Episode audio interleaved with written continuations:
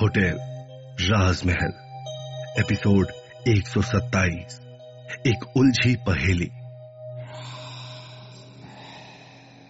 चंदा के पति की बात सुनकर दिव्या और विशाल के होश उड़ गए। उसके मुताबिक एक काली परछाई उस लड़की का बलात्कार कर रही थी। लेकिन ऐसा कैसे हो सकता है? उन्होंने आगे दिव्या और विशाल को बताया, चंदा हमेशा काफ़ी थकी थकी और डरी हुई रहने लगी थी। वो घर का कोई काम नहीं कर पाती थी और चुपचाप एक कोने में बैठी रहती थी। हम लोग बहुत कोशिश करते थे कि वो आम लोगों की तरह हंसे, बोले, बात करे। लेकिन उसे देखकर ऐसा लगता था जैसे उसका मन टूट गया हो। काफ़ी बार तो वो सुबह को बिस्तर से उठ ही नहीं पाती थी। एक बार तो डॉक्टर ने यह भी कह दिया था कि अगर उसके साथ यही सब होता रहा तो वो ज़्यादा दिनों तक ज़िंदा नहीं रह पाएगी। शायद वो अदृश्य शक्ति उसके शरीर को नोचते नोचते उसकी सारी ताकत को भी खत्म करती जा रही थी। उनकी कही हुई हर एक बात दिव्या और विशाल को सकते में डाल रही है। उन्हें अपने कानों पर विश्वास ही नहीं हो रहा है। विशाल ने हैरानी से उसकी तरफ़ देखा और कहा, क्या आप आज के समय में भी इस तरह की बातों पर यकीन करते हैं? क्या आपको सच में लगता है कि आपकी बीवी के पीछे कोई भूत पड़ा हुआ था? क्या आपने डॉक्टर से उसका सही इलाज करवाया भी था या नहीं? आप तो पढ़े लिखे लग रहे हो।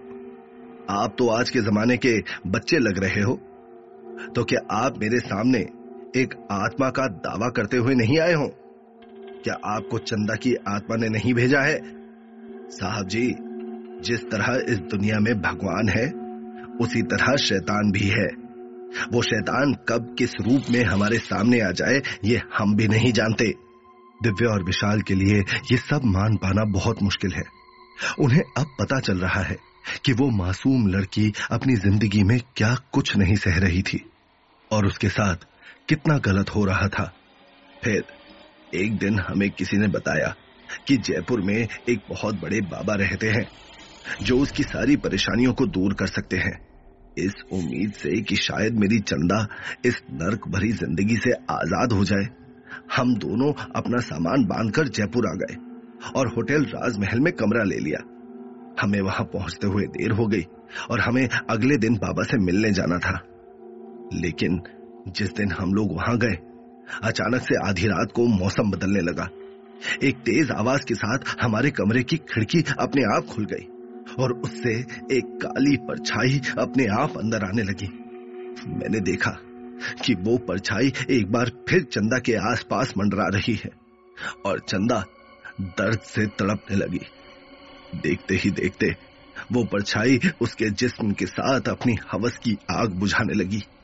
इससे पहले कि मैं कुछ कर पाता, उस अदृश्य शक्ति ने मुझे उठाकर दूर पटक दिया। मैंने बहुत कोशिश की कि मैं चंदा की मदद कर पाऊँ, लेकिन मैं कुछ नहीं कर पाया। इससे पहले कि वो आगे कुछ बोल पाता, दिव्या ने उसकी बात काटते हुए बीच में कहा, विशाल, तुम इसकी बात मत सुनना। तुम्हें तो पता ही है, लोग अपने आप को बचाने के लिए कितना झूठ बोलते हैं। ये भी झूठ ही बोल रहा है। ज़रूर इसी ने अपनी बीवी का खून किया है। मैं तो कहती हूँ, इसे पकड़कर पुलिस के हवाले कर दो। जब वो अपने तरीके से पूछताछ करेंगे, तब सारा सच अपने आप बाहर आ जाएगा। उस आदमी ने दिव्या की तरफ़ देखकर कहा अगर मैं झूठ नहीं बोल रहा हूँ। क्या आपको सच पे लगता है कि मैं भगवान के मंदिर में उनके सामने बैठकर आपसे झूठ बोलूँगा? वो भी अपनी ही बीवी के बारे में। अगर तुम्हें सच में इतनी ही फ़िक्र थी अपनी बीवी की तो आधी रात को उसे छोड़कर भाग क्यों गए थे? तुम्हारी वजह से वो जल जल कर मर गई। और तुमने एक बार भी मुड़कर देखना ज़रूरी नहीं समझा। दिव्या ने सूर्यभान से सवाल करते हुए कहा, जब भी उसके साथ ऐसा कुछ होता था, तब वो परछाई अपनी हवस बेशक उसके शरीर पर उतारती थी, लेकिन उसका सारा गुस्सा मुझ पर उतरता था। वो मुझे बहुत बुरी तरह से मारती, पीटती थी। और अगर मैं वहाँ से बचकर नहीं जाता था तो कई बारी वहीं पर बेहोश हो जाता था। अपने घर पर तो मैं हमेशा कमरे से बाहर भाग जाता था, मगर उस होटल में आधी रात को मैं भला कहा जाता? लेकिन मैं उस कमरे में बंद, बेहद परेशान हो रहा था। मैं अपनी बीवी के लिए कुछ कर भी नहीं पा रहा था, और वो काली परछाई मेरा जीना दूभर कर रही थी। इसलिए मुझे वहाँ से भागकर होटल से बाहर जाना पड़ा। मगर पार्किंग तक पहुँचते ही अचानक से मेरी आँखों के सामने अंधेरा छा गया, और मैं बेहोश हो गया। जब मेरी आँख खुली तो मैंने देखा कि वो पूरा होटल आग की लपटों से घिरा हुआ है और जल रहा है। ये सब देखकर मैंने अंदर जाने की भी कोशिश की, मगर तब तक बहुत देर हो चुकी थी। होटल में रुके हुए सारे लोग जल चुके थे, और वहाँ पर बहुत भीड़ लगी हुई थी। मेरे मरते दम तक मुझे इस बात का अफसोस रहेगा कि मैं अपनी बीवी के लिए कुछ नहीं कर पाया। और उसे इतनी दर्दनाक मौत मिली। मैंने उसके साथ कुछ नहीं किया। मैं तो उसकी जान बचाना चाहता था। ये कहते कहते सूर्यभान ने अपना सर नीचे झुका लिया। उसके चेहरे पर अफसोस और दुख साफ़ दिखाई दे रहा है। उसकी आँखों से बहते आँसू उसकी सच्चाई बयां कर रहे हैं। वहीं दूसरी तरफ़ उसकी बातें सुनकर दिव्या और विशाल की आँखें हैरानी से बहुत बड़ी हो गई। उन्होंने दूर दूर तक भी नहीं सोचा था कि उस लड़की का सच इतना दर्दनाक निकलेगा। लेकिन आखिर ये सब कर कौन रहा था? वो काली परछाई किसकी थी? क्या आपको कुछ भी नहीं पता? विशाल ने उनकी तरफ़ देखते हुए पूछा, मैं ये तो नहीं जानता कि मेरी पत्नी को क्या परेशानी थी, मगर जब हमारी शादी हो रही थी, तब उसके गाँव वालों ने मुझे चेतावनी दी थी कि मैं उससे शादी ना करूँ। क्योंकि उसका कोई आशिक था पहले। मगर मैंने इन सारी बातों पर ध्यान नहीं दिया। लेकिन मुझे इससे ज़्यादा कुछ नहीं पता। लेकिन आप जाकर चंदा के माँ बाप से पूछ सकते हो। उनकी हवेली यहाँ से कुछ ही दूरी पर है। उसकी बात सुनकर दिव्य और विशाल ने एक दूसरे की तरफ़ देखा। ये कहानी और भी ज़्यादा उलझती जा रही है। उसके पिताजी का नाम ठाकुर बलवंत राय चौधरी है। उनकी हवेली यहाँ से बराबर वाले गाँव में ही है। आपको उनकी हवेली का पता कोई भी दे देगा। ये सुनकर दिव्या और विशाल कुछ सोचते हुए वहाँ से जाने लगे। मगर तभी सूर्यभान ने उन्हें रोका और कहा, आप अपनी पूरी कोशिश करना कि चंदा की आत्मा को मुक्ति मिल जाए। उसने अपनी पूरी ज़िंदगी काफ़ी दर्द में काटी है और अब कम से कम मरने के बाद तो ईश्वर उसे मुक्ति दे। दिव्या और विशाल वहाँ से तो निकल गए, मगर उनके मन में काफ़ी सारे सवाल चल रहे हैं। वो दोनों सूर्य सूर्यभान के घर का पता निकालकर यहाँ पर आए थे, और उन्हें लगा था कि यहाँ उन्हें सच का पता ज़रूर चलेगा। मगर उस सच ने उनके रोंगटे खड़े कर दिए, और उनके पैरों तले से ज़मीन खिसका दी। अब अगर चंदा के माँ बाप के घर जाकर भी उन्हें कोई सुराग नहीं मिला तो दिव्या ने चलते चलते विशाल से कहा विशाल ये चंदा का गाँव कितनी दूर है? मुझे तो बहुत थकान हो रही है। ये तो देखो धूप कितनी है। उसने माथे से पसीने को साफ़ करते हुए कहा आ, अच्छा ठीक है। आ, कुछ कदम दूर पर एक पेड़ है। थोड़ी देर जाकर उसकी छाव में बैठ जाएँगे। उसके बाद आगे बढ़ेंगे। विशाल ने जवाब दिया। उन दोनों ने देखा कि कुछ ही दूर पर बरगद का एक पेड़ है। जिसकी शाखाओं से उसकी जड़ें निकलती हुई नीचे ज़मीन पर लटक रही हैं।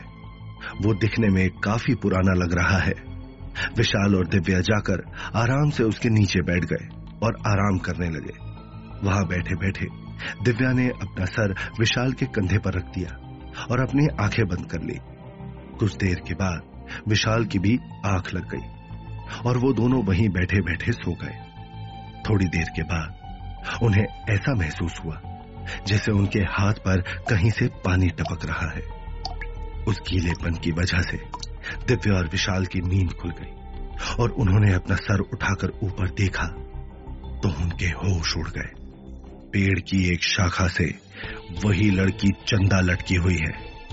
उसने अपने पैरों को उस शाखा में जकड़ा हुआ है और उसके लंबे बाल उसके चेहरे पर फैले हुए हैं। उसकी आँखों से बहता हुआ खून तप तप करके नीचे गिर रहा है। जैसे ही दिव्या ने अपना सर उठाकर ऊपर देखा तो खून की बूंदे सीधे आकर उसके चेहरे पर गिरी। विशाल! वो ज़ोर से चीखते चिल्लाते हुए उठकर वहाँ से बहुत दूर जाकर खड़ी हो गई।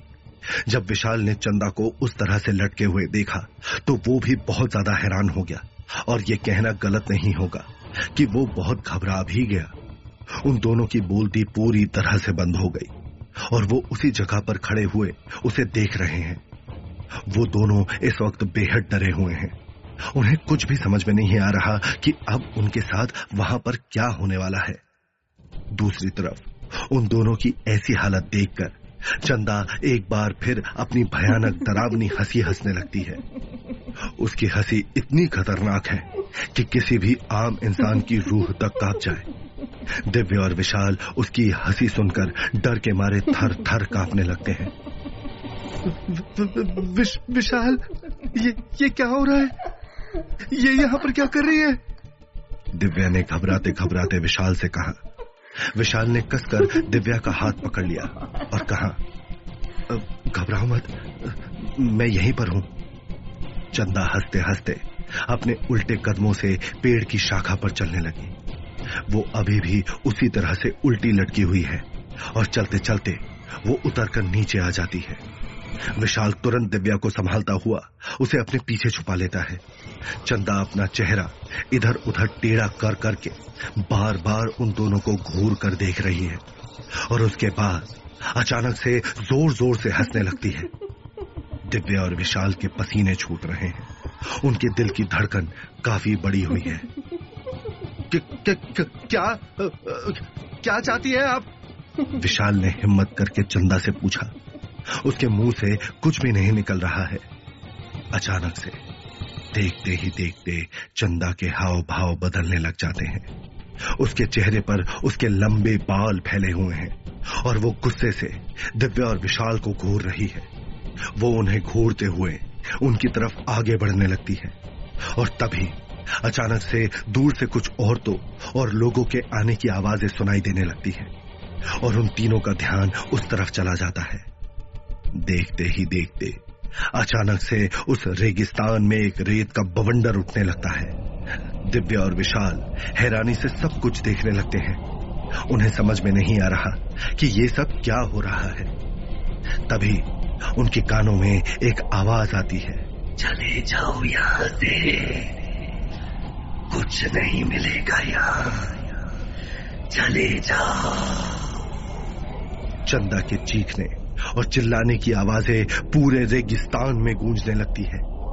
देखते ही देखते वो उस बवंडर के अंदर समा जाती है और पल भर में सब कुछ गायब हो जाता है। दिव्या और विशाल को कुछ भी समझ में नहीं आ रहा कि ये सब क्या हो रहा है। विशाल? वो, वो, वो लड़की कहाँ चली गई? विशाल और दिव्या हैरानी से इधर उधर देख रहे हैं मगर उन्हें वो लड़की कहीं पर भी दिखाई नहीं दे रही। आ, आ, आ, अब हम क्या करें? उसने हमें धमकी दी है। क्या हमें अभी उसके घर जाकर पूछताछ करनी चाहिए? मुझे तो बहुत डर लग रहा है। हम जब से इस गाँव में आए हैं तब से वो हर जगह हमारे पीछे पड़ी हुई है। कहीं पर भी हमें अकेला नहीं छोड़ रही। मुझे तो डर लग रहा है कि कहीं वो इसी जगह पर हमारी जान ना ले ले। दिव्या ने घबराते घबराते विशाल से कहा, दिव्या, चाहे कुछ भी हो जाए, लेकिन अब हम पीछे नहीं हट सकते। हम यहाँ पर चंदा की असलियत पता लगाने आए हैं। हम उसका सच जाने बिना यहाँ से नहीं जा सकते। विशाल ने दिव्या से कहा, वो दोनों इस वक्त पसीने से तरबतर हो चुके हैं और काफ़ी ज़्यादा डरे हुए हैं।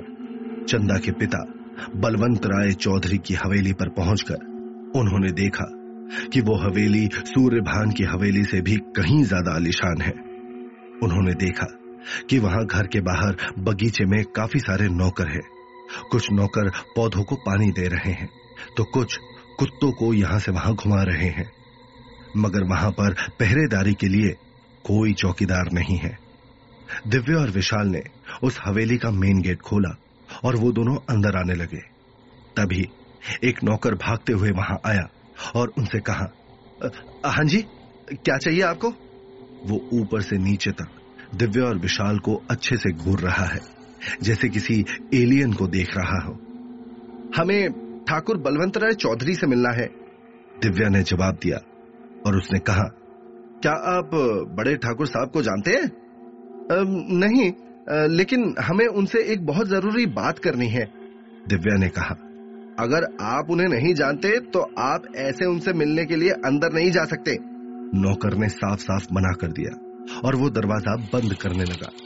मगर विशाल ने आगे बढ़कर वो दरवाज़ा पकड़ लिया और कहा, लेकिन हमारा उनसे बात करना बहुत ज़रूरी है। अगर हमने उनसे बात नहीं की तो बहुत मुसीबत हो जाएगी। अरे भाई लेकिन आपकी मुसीबत से ठाकुर साहब का कोई लेना देना नहीं है। आपकी मुसीबत है, आप जानो। उस नौकर ने बड़ी बेरुखी से जवाब दिया, देखिए, आप हमारी बात समझने की कोशिश कीजिए। हम दोनों उनसे मिलने के लिए बहुत दूर से आए हैं। हम उनसे बिना मिले वापस नहीं जा सकते। दिव्या ने उससे कहा, और देखो छोरी, यहाँ बहुत सारे लोग उनसे मिलने के लिए आते हैं। अब मैं हर किसी को घर में घुसाने लगा तो मेरी नौकरी तो जाएगी ही। लेकिन इसके साथ साथ ठाकुर साहब मेरी जान भी ले लेंगे। मैं तुम लोगों से बात करके अपना और वक्त नहीं खराब करना चाहता। चलो, निकलो यहाँ से। उसने गुस्से से कहा और उसके ऐसा कहते ही अचानक से उसके हाथ से वो गेट छूट गया और वो हवा में उड़ने लगा। बचाओ वो बुरी तरह से छटपटाने लगा। उसे यूँ हवा में उड़ते हुए देख दिव्या और विशाल बेहद हैरान रह गए। क्या एक बार फिर चंदा वहाँ पर आ गई है? इस बार वो उन दोनों के साथ क्या करने वाली है? तो क्या होगा कहानी में आगे? क्या चंदा विशाल और दिव्या को हवेली के अंदर जाने देगी? या यहीं से उनकी ज़िंदगी को और दर्दनाक बना देगी? क्या करेंगे इस वक्त विशाल और दिव्या? इन सभी सवालों के जवाब जानने के लिए सुनिए होटल राजमहल, सिर्फ़ पॉकेट एफ़ पर।